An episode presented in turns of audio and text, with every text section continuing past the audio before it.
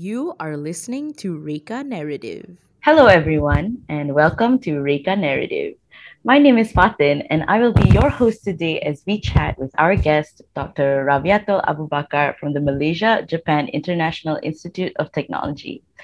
Thank you so much for joining us, Doctor. How are you feeling? Yeah, welcome. Yes, I'm feeling very well. Thank you very much. Okay, please, Doctor, do introduce yourself to our audience to let them know who you are and what you do.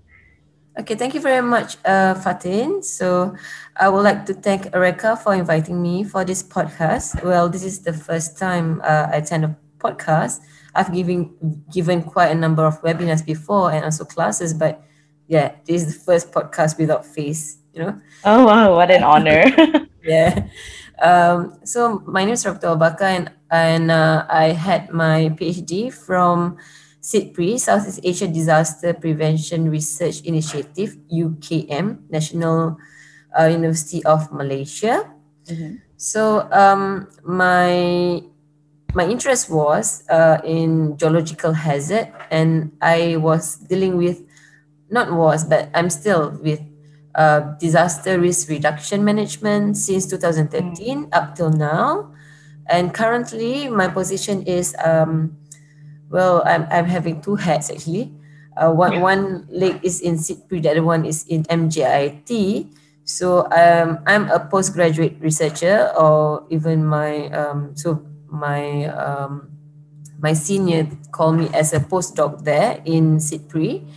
And also, I'm a technical consultant for Japan International Cooperation Agency in MJIIT, which is um, Malaysian Japan International Institute of Technology.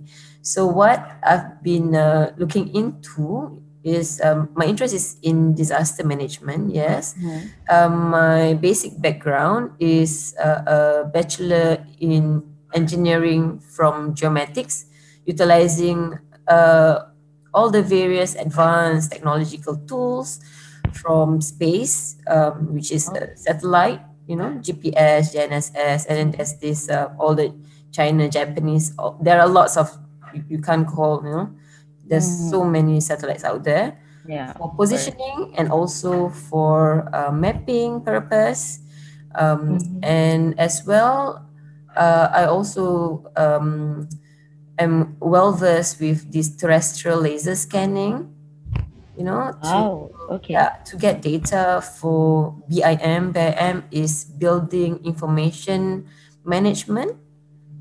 Uh, now it is rather uh, uh, something that's very innate in Singapore. It is like whenever you are a cons- uh, wanting to construct a building or any form of infrastructure you have a blueprint of what you want to make mm-hmm. but you also need to do um, sessions or phases of uh, this uh, scanning during your construction. Mm-hmm. Uh, that is to you know for you to um, see how much of uh, of error you have made or uh, how much of uh, difference in material things oh, like that. Oh, okay. okay. that is part of it. Mm-hmm. well, and then throughout my PhD, I've been involved with a number of um, actual projects utilizing LiDAR data, mm. uh, InSAR data, but LiDAR data is the most expensive of them and the most accurate is uh, point cloud data from LiDAR. Mm. And that one goes out to up to a resolution of uh, 25 centimeter and um, 7 cm in orthophoto and 25 cm in uh, point cloud. So actually, there are lots of things that can be extracted. However, the data is uh, is um, is a JMG Mineral Science um, Department of Geoscience and uh, Mineral of mm-hmm. Malaysian. So so it is uh, what I call a quite a restricted data. I'm able to just do some form of publication with it because I'm part of the project producing the final maps for hazard and risk on a landslide in Malaysia. Yeah, oh, I see. Yeah, okay. so when mm, I got this uh, topic from Reka, Reka Narrative Episode 6, data in disaster management, Mhm. well, the the real um, the real phase of data sharing in Malaysia is still an issue. Yeah. Still something that should be should be brought forth every time. You know, whenever we, we get to sit down with the local government, like for you, you are the private sector. Like even for me now, I'm working with JICA, which is a private sector, which is uh, but I have NADMA with in this current project that I'm in. Mhm. NADMA is my partner, is the Yeah. JICA partner for my current project. Uh, so the current project that I'm in is actually to map or to measure the capacity of the DRRM or disaster risk reduction management of the local government in in Malaysia. Mm, okay. Is this what you're doing with SEADPRI?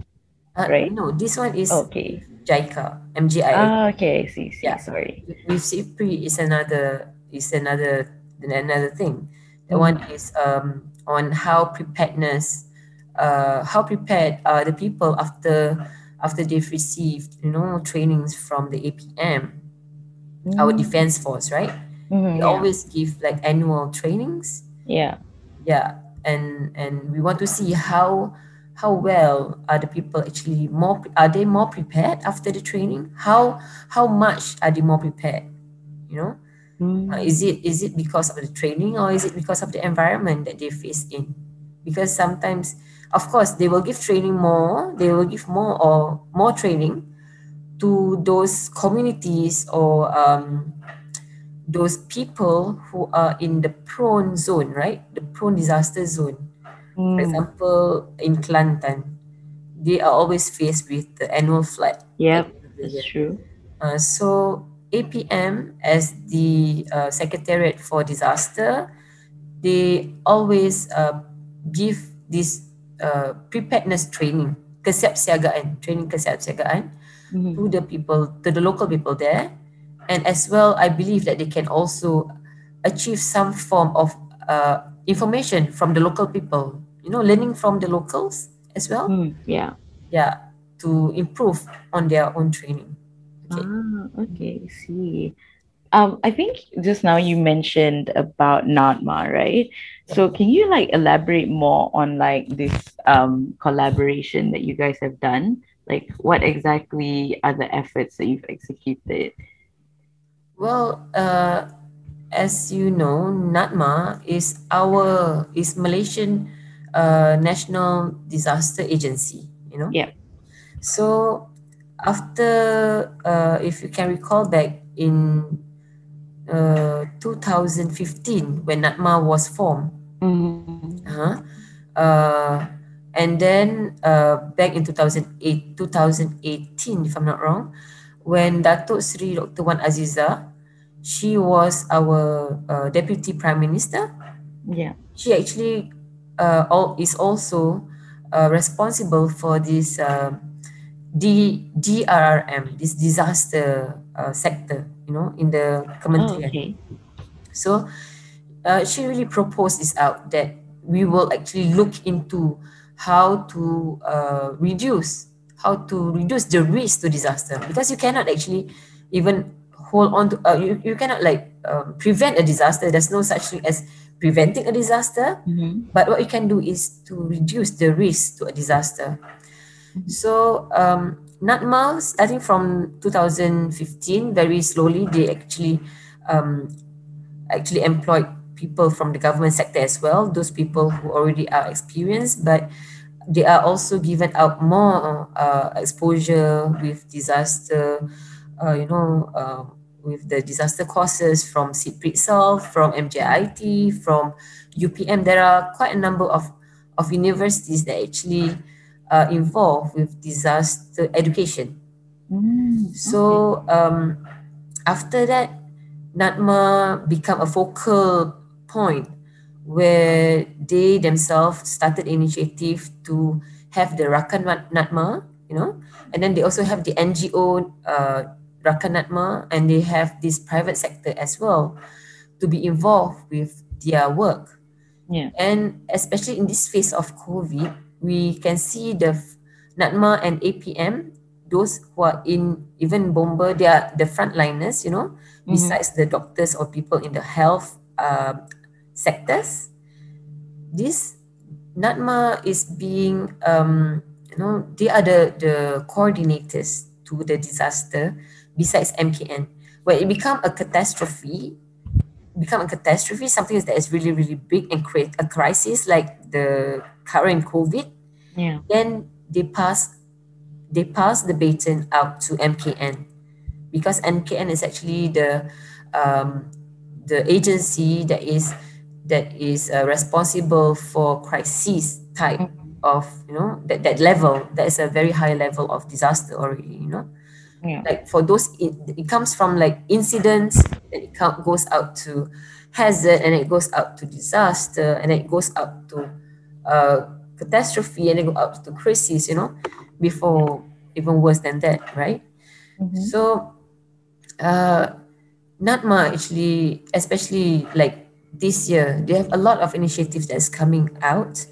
uh, but uh, amongst the the one that is um, proposed soon is they are trying to uh, form their they, they already have NDCC if you uh, if you want to know you know it's for your info they already have the National Command Center Mhm. uh, but they also want to try and set, set up this form of like data store you know data data storage where they are the custodian uh, to keep certain part of data that is needed promptly during a disaster event you know so that they don't need to to retrieve it from other agencies like they need to Mm. retrieve maps from JUPEM and then they need to retrieve um, about drainage from jps and then they need to retrieve about you know road uh, information from jkr so maybe um, i think that's a very good initiative.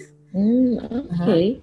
yeah and i believe that reka can also contribute to to uh, the initiative for disaster reduction if as you said your company is a company that customize and actually use technology uh, towards what uh, people need so of Yeah. course there are still a lot of um, gaps and a lot of uh, holes that need to be filled in this disaster risk reduction management Yeah. um, of course, whenever comes a disaster, communication, uh, accessibility, logistics, these are the, the things that are instantly needed. You know, it's Yeah, needed like true. at the prompt, instant. You want to see it on the dashboard now. You know, Mhm. um, but as as we can see, um, geospatial part is also another lack. You know, in Mm, Malaysia. I see. Do you know geospatial? Um, maybe you could talk about it a bit more, just to Yeah. like elaborate. um, geospatial is knowing something, the information of something in the form of uh, location wise means you know the lat long and you know what it is, you know the um, the variable of it, you know the color of it, you know how high it is. For example, uh, you uh, they have a disaster like flood. Okay, how many people are involved, right? How many? Uh, where is the houses that are uh, underwater, and where are the roads that is uh, not accessible? Mhm. This all you want is easier to see through geospatialization. Geospatial uh, through geospatial is, easier to be seen on a map or now everything's digital, right? You can see Yeah. through like OpenStreetMap. It's an open source where everyone can access. Oh. Uh, however, information needs to be shared. Mhm. People at the site should be able to like, you know, at least um, I, th- I think this is the part that you, you guys maybe can can contribute to Mhm. because usually people who are hit by the flood are the people who will share the photos, right? It's like the public. Come back to the public and the community itself. Yes, true. Uh, so gathering it from WhatsApp, gathering it from Facebook, Instagram, and then patching it up, just perhaps making sure that those people on their GPS, on their location, we can actually put it on the street map as well. So because we know um, data sharing is still um, something that is elusive lah, what you call in Malaysia. Yeah. People data is very sacred. Some because it is true. Some of the data is very expensive. For example, the data data that I, uh, I was using previously, Mm-hmm. the, the cost is million. Okay, can come up to like almost four million. I know it's very expensive data. Yeah, of course. Yeah. Yeah, so of course they won't just like um, simply give it to anyone, True. right? So um, we do need data sharing, Mhm. but we need to have like you know smart data sharing. So data sharing with a form of law that covers the data sharing purposes and limit. Mhm. And who are you to actually get the data to to to, to do it for what? Mm, yeah, that's true. Yeah, because Yeah, yes, especially with like uh currently a lot of people are concerned about like data privacy and stuff. And so, you know, if data falls into the wrong hands, you don't know what they're gonna do with it. Mm-hmm, mm-hmm. That's right. Mhm. And also, um, oh, what I wanted to say just now was about data sharing itself. Mm-hmm. Um, uh, yeah, besides the expensive cost, the the the the time limit that it was taken to actually collect all the data. Mhm. Now we want to know who is the person to actually hold on to all the data because the data are now scattered out. You know, uh, different agencies because they are mandated to do different things, right? Yeah. So it falls on like um, you, for example, you are a researcher. You want to find all the data for one of your project, and you need this what you call drainage data. You need the land, uh, the land cover data. You need you need the rainfall data. So you, you need to go to meteorology. You need to go to JK, uh, yeah, of course. JPS. Yeah. Yeah, and you need to go to like maybe even agriculture. You know, so uh, So there's no like one like unit where all the data is stored. It's all Yeah. just one this person has this part and another person has another part. yes. I So for, see. for the time being, we still do not have that yet. But Mhm. I can see as well now our Ministry of Science, our Ministry of Innovation and Science, yes, um, yeah, he did propose something that is quite nice. That is a good idea, you know. Dasar Science Technology and Inovasi Negara. This one covers actually the IoT, the data sharing and everything. But still, uh, well, yes, it is a good a good um, policy that is coming out with. I Mhm. hope this policy can actually push through Mhm. and the government to government will have will, will not have any more issues of sharing between them themselves because they need to they need to um, solve that first before before we as the public the academia the private sector can come and share with them right Mhm. uh, so um, I, I'm all for citizen science. I, I like citizen science. Citizen science is something that, you know, data is being shared from the public to the Yeah. public itself. Yeah. Um, but then the public themselves also need to help and improve on the data. After they improve on the data, they upload back the data and it is also other people's data as well. The, the good thing on that is that people won't do redundant work. For example, okay, uh, this person, she she likes something on you know people counting, counting of males and females, you know, counting of adults. Okay, she already done it with that data, and then she uploaded it for everyone else. And then another group of people using the same data, but for male and female data, but for uh, maybe ADs, you know, people that is Mhm. by uh, typhoid, for example. So, but then they change the data is upgraded, upgraded, upgraded, and shared back into the citizen science uh, kind of uh, platform.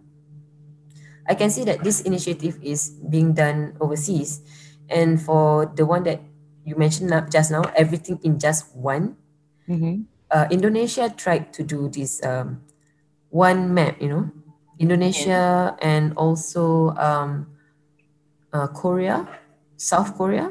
Ah, Trying to do this one map. One map is something that is uh, their government initiative. Bringing together all the information from all the government agencies, and um, it is in form of layers. You know, just partial. You can put it in layer form, and you can actually overlay it and come up with something that's useful for other people. Maybe for me, my interest is different. For you, your interest is different. Mhm. Some people have interest on, you know, like just now I said, traffic, you know, or logistic, Mhm. you know. Uh, Yeah. Some other people have interest in, okay, evacuation centers or, okay, on um, schools where, where kids are, you know. Yeah. So um, this is a very good, very good idea on having just like one map, one storage place with very high facilities, and the sharing is smart form of sharing. You know. Mhm. Okay. Um, I think you mentioned you elaborate pasal um the geospatial, um the term geospatial, um but there's also a term geotechnic. Uh, what does this like? What does it mean? Well, um, I'm not a geotechnical person. um, Okay. let me tell you, but geotechnical means uh, those um, those people who actually go like and find out about the subsurfaces matters. Mhm. Mhm. Okay, they want to know perhaps um, how deep is this uh, strata layer of Mhm. of Earth, because every layer there's there's a lot of layers actually down Yeah. there, and then they uh, we see what they want. For example, like Petronas, what they need for geotechnical is to find out where is the best place to actually drill Ah. where's the oil. Okay. So before that, they need to do geotechnical investigation. Mhm.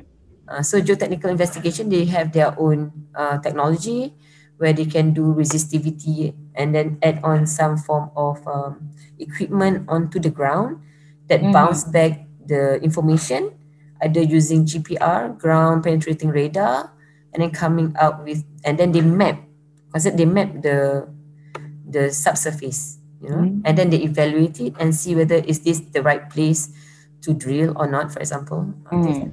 Yeah. Okay.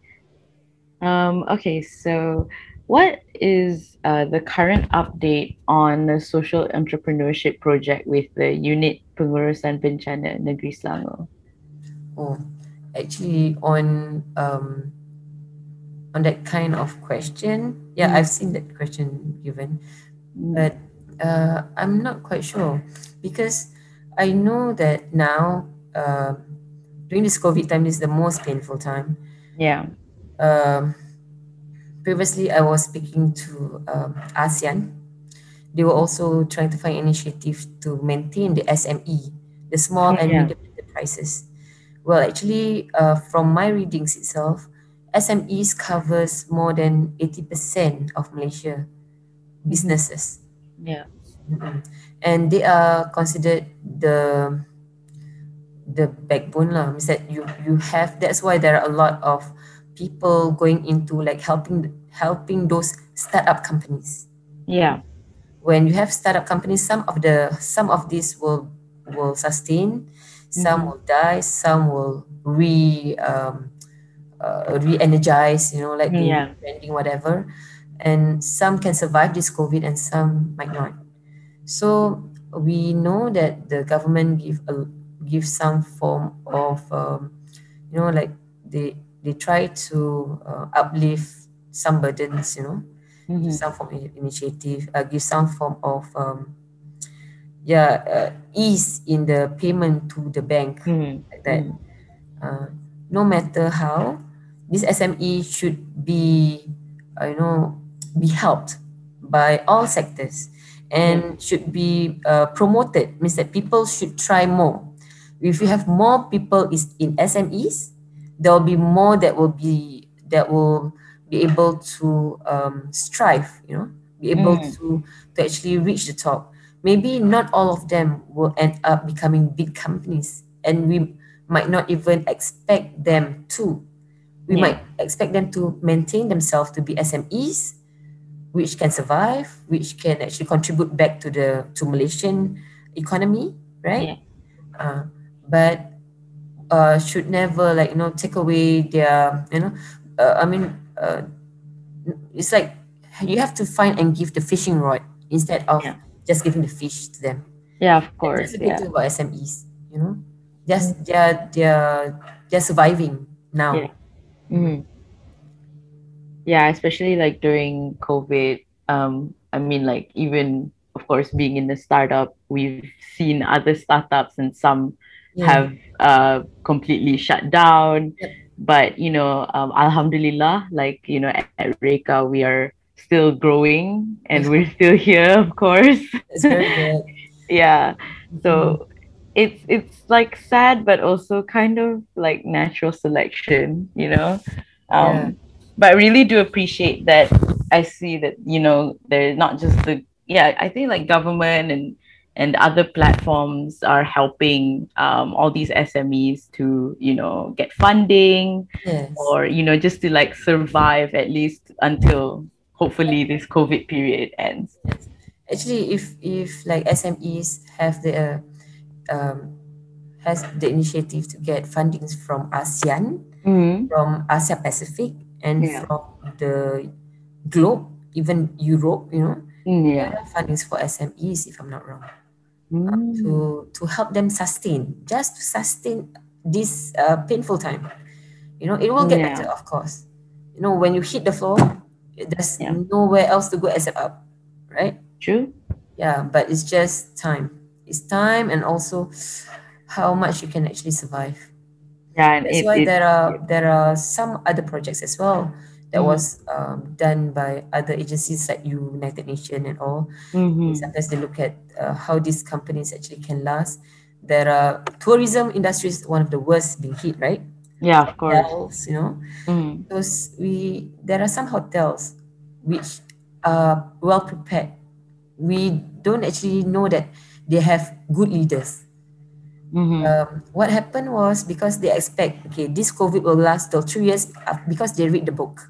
The book said it will last. Uh, even our uh, who's that? What Jemilah, right? Mhm. Dr. Jemilah, Datuk Yeah, Jemilah. Yeah, the our Prime Minister uh, advisor. She said this pandemic will last three years at the least. So within these three years is this, this is the hard period. So what happened was one of these hotel, big hotels, huh?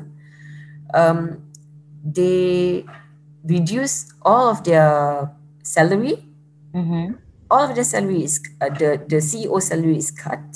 You know, Yeah. to sustain for the others Mm, I see. to stretch. Means that they try to stretch out their their already uh, available income. Ah, okay. so I don't know how how how well they will do, but Hmm. but you know now people are already traveling.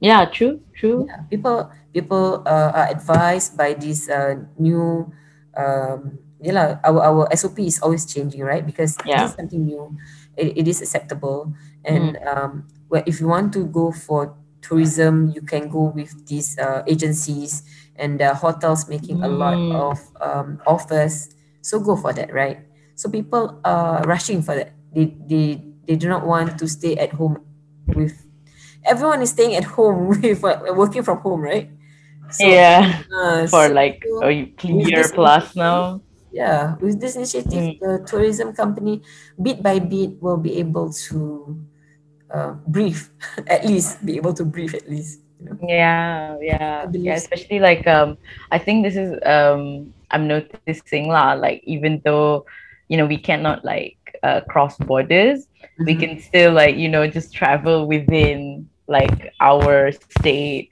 And I'm noticing that at least uh, some people are having. yeah, like some people are actually just traveling, like you know, within KL, Yeah. um, like staycations, and Yeah, and stay- I'm glad that at least Just stay at the hotel beside your condo. yeah, basically, yeah, it's like from one condo to another condo. Yeah. But I mean, at least it's it's still helping these um you know hotel businesses and tourism to like survive, right? Mm, yeah. And and with this COVID also, there are some frozen frozen funds Mm. because that funds are used to um, be used for traveling, and those funds uh, are plenty. So Yeah. people are initi- um, th- this this like organization with that that form of funds, they are trying to find uh, ways how to use that fund because if not, it will be of a waste because that is already part of their theirs. So um, Yeah. Uh, those those are things that maybe even SMEs can look into. Uh, Mm. they have to identify uh, which organization are the funding organizations, you know, and approach. Mhm. You first of all, of course, you cannot come uh, empty-handed. You have to come with a proposal. Yeah. People like you know um, these kind of com- companies. They like to see the outcome the Mhm. outcome of your proposal means how your outcome touches the people's life Yeah. True. so for even my study when doing my phd starting off i was like you know people who are like engineers they're very some sorry to say but sometimes we are very rigid we are all to data accuracy Mhm. uh, processing you know but after the 2015 earthquake and I see how the local people in Sabah Kundasang's um, fear of the quake, right? Mhm. Have the, they have uh, like these three to five months of fear of not going into their homes. They their homes are there, but they will sleep outside, Yeah. even though their homes are, are not uh I mean are in good shape. They have that fear of whenever the shake comes, you know, and and they even WhatsApp me. They say, when will will this shake stop?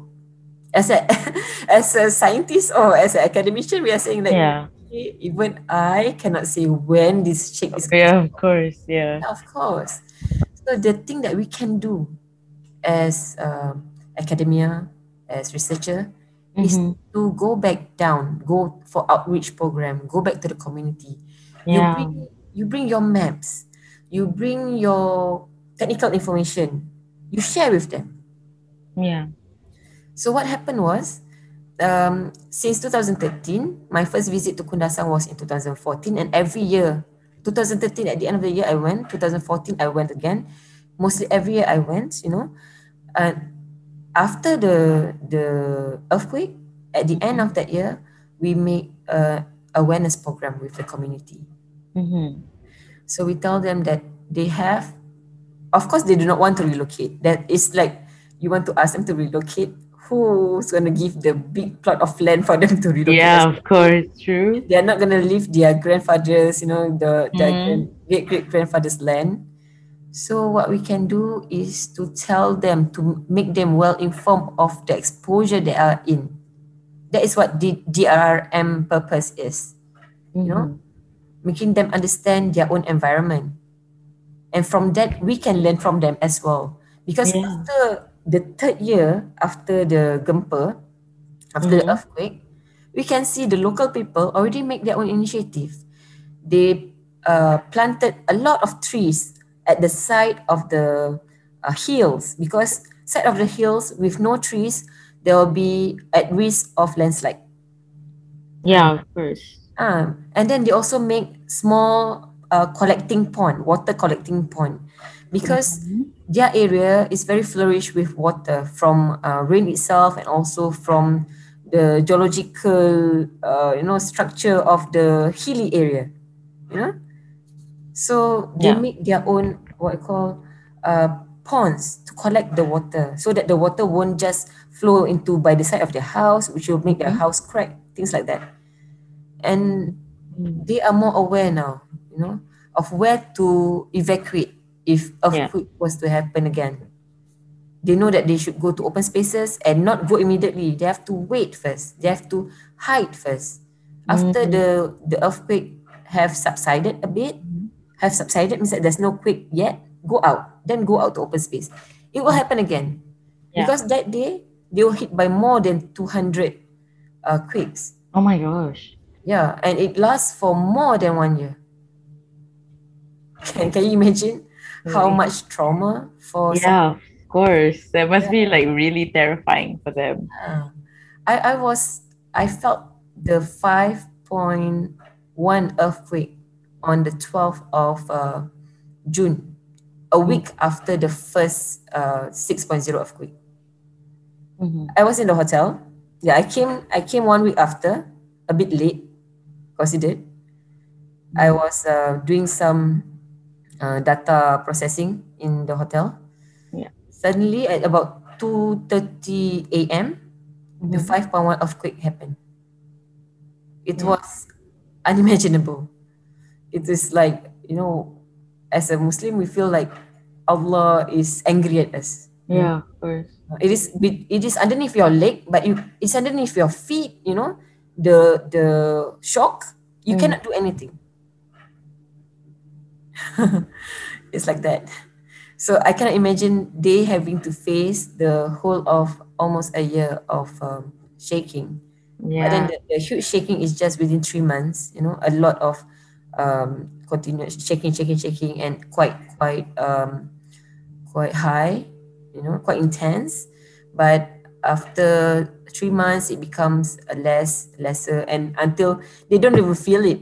When I WhatsApp them, I said, okay, from I can see from the internet that there was a 3.1. I said, oh, I tak rasa, you know. I was sending my kid to school, tak rasa pun. Whoa, oh my gosh.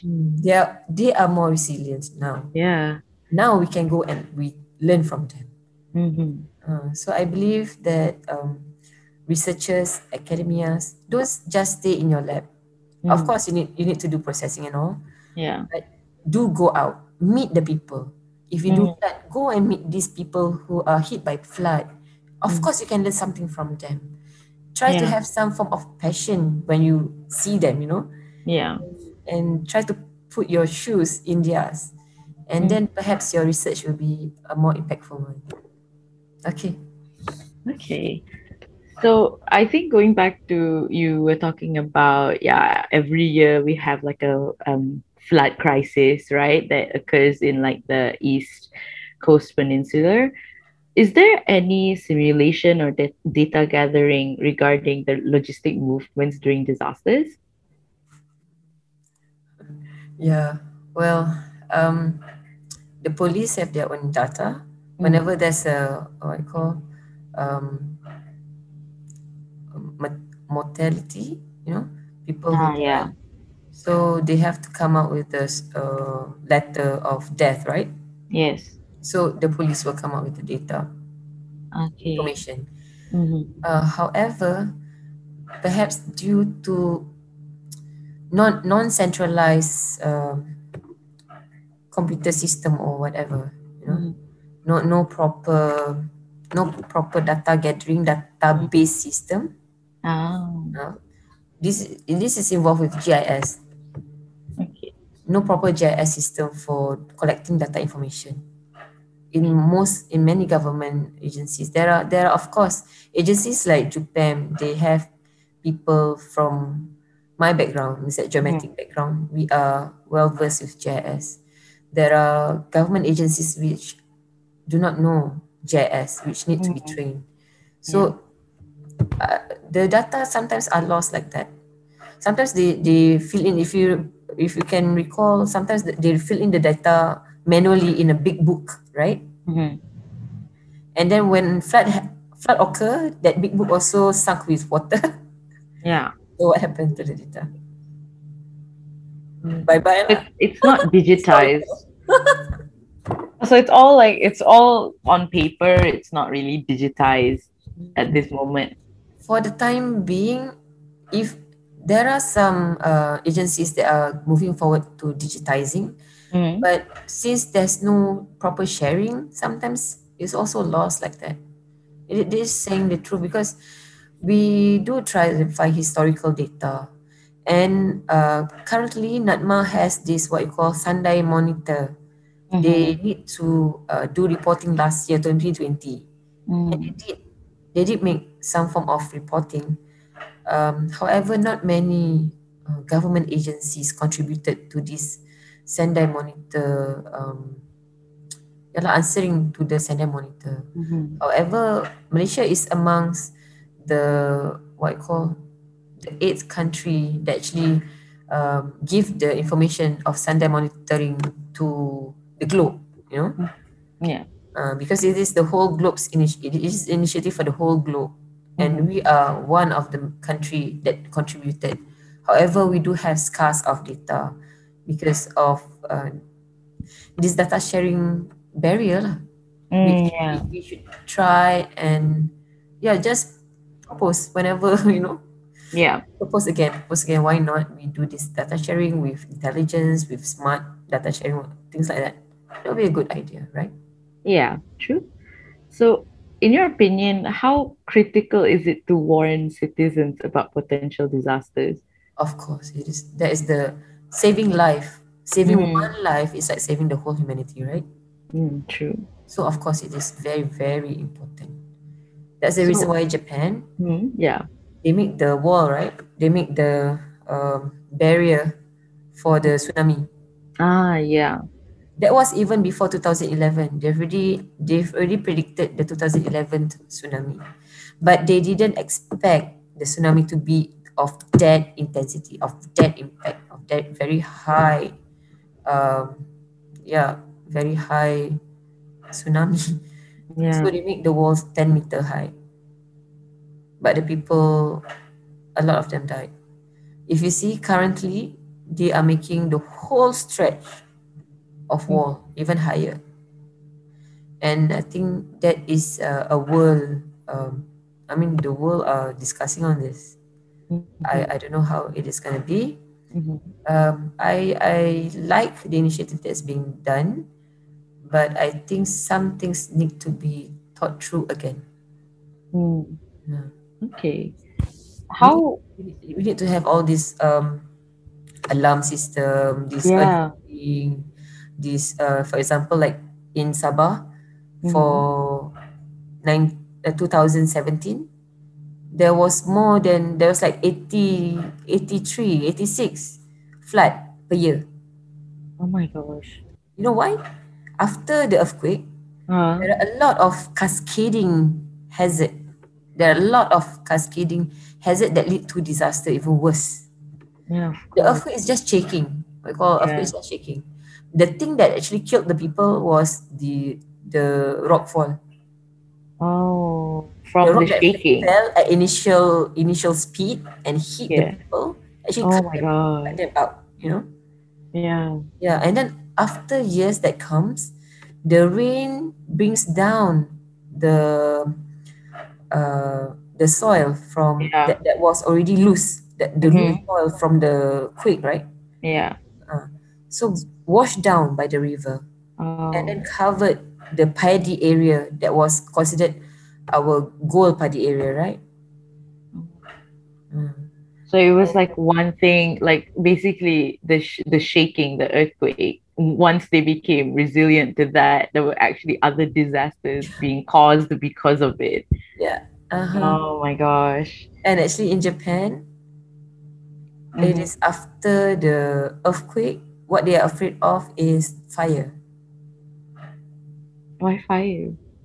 because there are lots of pipelines, you know, gas Yeah. pipeline. Oh. Ah. And even the Fukushima, Yeah. Fukushima of 2011, what happened was the what you call the radioactive uh, Oh industry. yeah, right. Mhm. Yeah, that is that is more. Uh, it is a longer period to to clean up, and Yeah, more, more larger people are being affected, and we do not know whether that that person will actually, you know, uh, turn into something else, Mm, mm. yeah. become X Men. yeah. Well, that's that's the that's the best case scenario, but of course, the worst case scenarios with the mutation would yeah, be a good mutation. So how yeah, I think you mentioned earlier about like alerts and stuff. So um is there like other ways for us to increase the awareness of how important it is to prepare for all these disasters? Yeah, of course. Um first of all, getting the right the right form of knowledge out, you know, Mhm. because um, very recently also I, I spoke to people on the streets, you know, just asking them about the ideas about vaccine. You Mm. can see we have the power of uh, crowdsourcing. We have the power of media now. Yeah. Anyone can actually spoil the whole information. Mm. Just one person, right? Yeah. Can tweet or can do a TikTok or can do an Instagram Yeah. and spoil the whole information. Yeah. So, yes, we need accurate information. Mm-hmm. We need we need what you call this um, data. Uh, what call data security Mm-hmm. within ourselves, within Yeah. our own community. You know, Mhm. uh, the right information has to be out first. True. Mm. So, initiative from Malaysia, there's a lot already. They Mhm. have this like offshore buoy for tsunami warning, you know. Mm-hmm. They have this uh, poison, uh, poison for the information for uh, debris uh, flood and debris flow at Kota Belud, you know. Mm-hmm. From people downstream that upstream is flooded and they Ah. get out of their homes. ah. We have that. okay. And we have uh, in Selangor also they installed this form of early warning to inform the community if the barn actually breaks. Mm-hmm. They have barns right by the Yeah. side of the river to prevent the water from coming in. Mm-hmm. Uh, when it is high tide, sometimes the water level can be quite uh, overwhelming. So we Mm-hmm. have the warning system. Mm. Um, however, we need to invest, of course, besides infrastructure, we need the non-structural form, which is informing or giving knowledge to the community itself. Mhm. Uh, because they are the one living there, they can see, oh, the bund is gonna gonna fall soon. We can see Yeah. cracks. We can see some form of water seep- seepage, you know, and they can inform. They can inform the the people. They can inform their own community. They can inform the government on this. Yeah. Yeah. Okay. That's why for Japan they have what you call this. Um, they have these three. Uh, let me see. Means you help your own people first. You know, Yeah. uh, because the the government people will come on like maybe five to ten minutes after. Mm. Uh, Yeah. Of course. mutual help and public help. Yeah. So self help is you you yourself you have you know how to save your own son, for example, to do some form of CPR, Mm-hmm. to do some form of uh, where what to do when gempa is it okay run run everyone run off the house or oh hide hide hide under the hide under Yeah. the pillow. Mm. You need to know the right information, and then after that you you and also your own neighbor can help each other. That is the most uh, most of the people in uh, Japan after a disaster, they are being saved by their own neighbors or people who are actually wandering around where they are. Mm. Uh, most of them are being saved. 68, 60 plus percent are being saved by mutual help. Yeah. Then Yeah. from the public help, which is from the government people.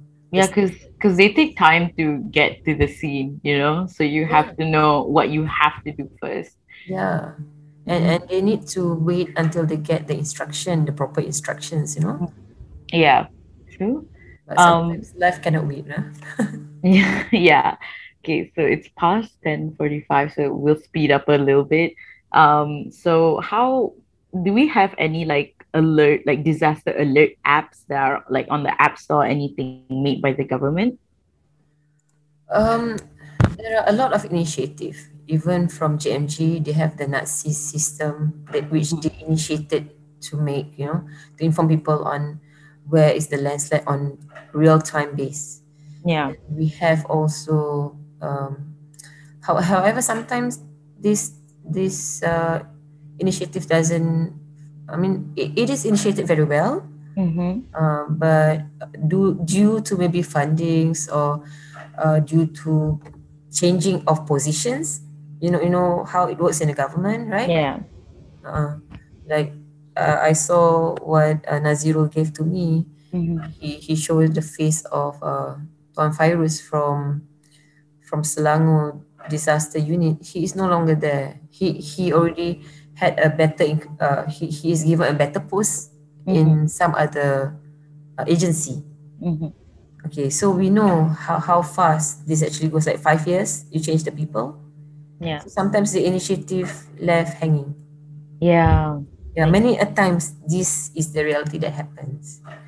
People that is already being well trained after five years now now they know more about disaster. Now they know what to do, Mhm. but they are not in that position anymore. Mm. So the initiative sometimes is left um, left like that. Mm. I see. I think That's really unfortunate. Like they don't like continue it, you know? Yeah, I, I think that's that's supposed to be helped as well. Yeah. That the part. Okay. So last question, which is um so Nazrul has mentioned that your research is mainly focusing on the geospatial and geotechnic, which is why I asked you earlier. Um, would historical data of traffic or movement of people be beneficial to your research? Oh, of course. Mhm. Of course, I, I suppose in uh, disaster risk management, since Mhm. every life is important and we do not want to have anyone left behind. Yeah, of course. So you were talking about the counting of people just now, right? Yeah, yeah, yeah. Counting of Yeah. people. So when you reach a certain area, you first before you want to assess uh, a place that's being hit by a big disaster, you want to know how many people is there. Mm, yeah. Your data from JKM. Mhm. But if you already have that well installed, like now I I heard from um, S3 that they have this technology to count. You know, Mm. they have this Yeah. dynamic mobile technology. You just put it on your car and they can actually count the number of people, but you need to actually put in what information you want. Mm, uh, Yeah. so they can actually just retrieve it for you. mhm. I think that is, of course, very, very useful. It can be, yeah, it can be put into a lot of things. Yeah. You, we can count maybe how many people use this evacuation route, you know, Mhm. Yeah. and then without people needing to count, you just put a camera and you can count the whole, uh, the whole um, community that's inside the evacuation center. Mhm. you know, and then you can see how much they go in out and out. And with this Yeah. COVID as well, we have this what called MySejahtera application, which is also very useful. Mhm. I believe the movement of people is more well um, known of lah. Yeah. It will be of benefit if can be put into good use, you know, Yeah. customized and put together. The technology is there, sensors are there, Mhm. maps are there, you know, you have the counting available, you have data scientists, you have engineers. Mhm. So put this, this is a transdisciplinary thing. Put the right people together and we can come up with something that's very good for the whole nation. I believe so. Yep, that's true. So thank you so much. That about wraps up everything that I wanted to ask you today. So is there anything that you would like to add just to finish this session off? Okay. Um. Well, first of all, thank you very much again, uh, and also Reka for inviting me today. Mhm. Um, I hope whatever question that I've get, got to answer today is of use to you and your company and the people who are listening to this. And Mhm. for those um, engineers, uh, academia, researchers, please um, go back to the community. Whatever things that you do, um, mm. have part of the contribution to go back to the people out there. That is all. Thank you. Okay, thank you so much for your time, Doctor. And thank you to everyone who tuned into this session this week. So remember, everyone, that you have to stay safe and stay sanitized. And hope you have a great day.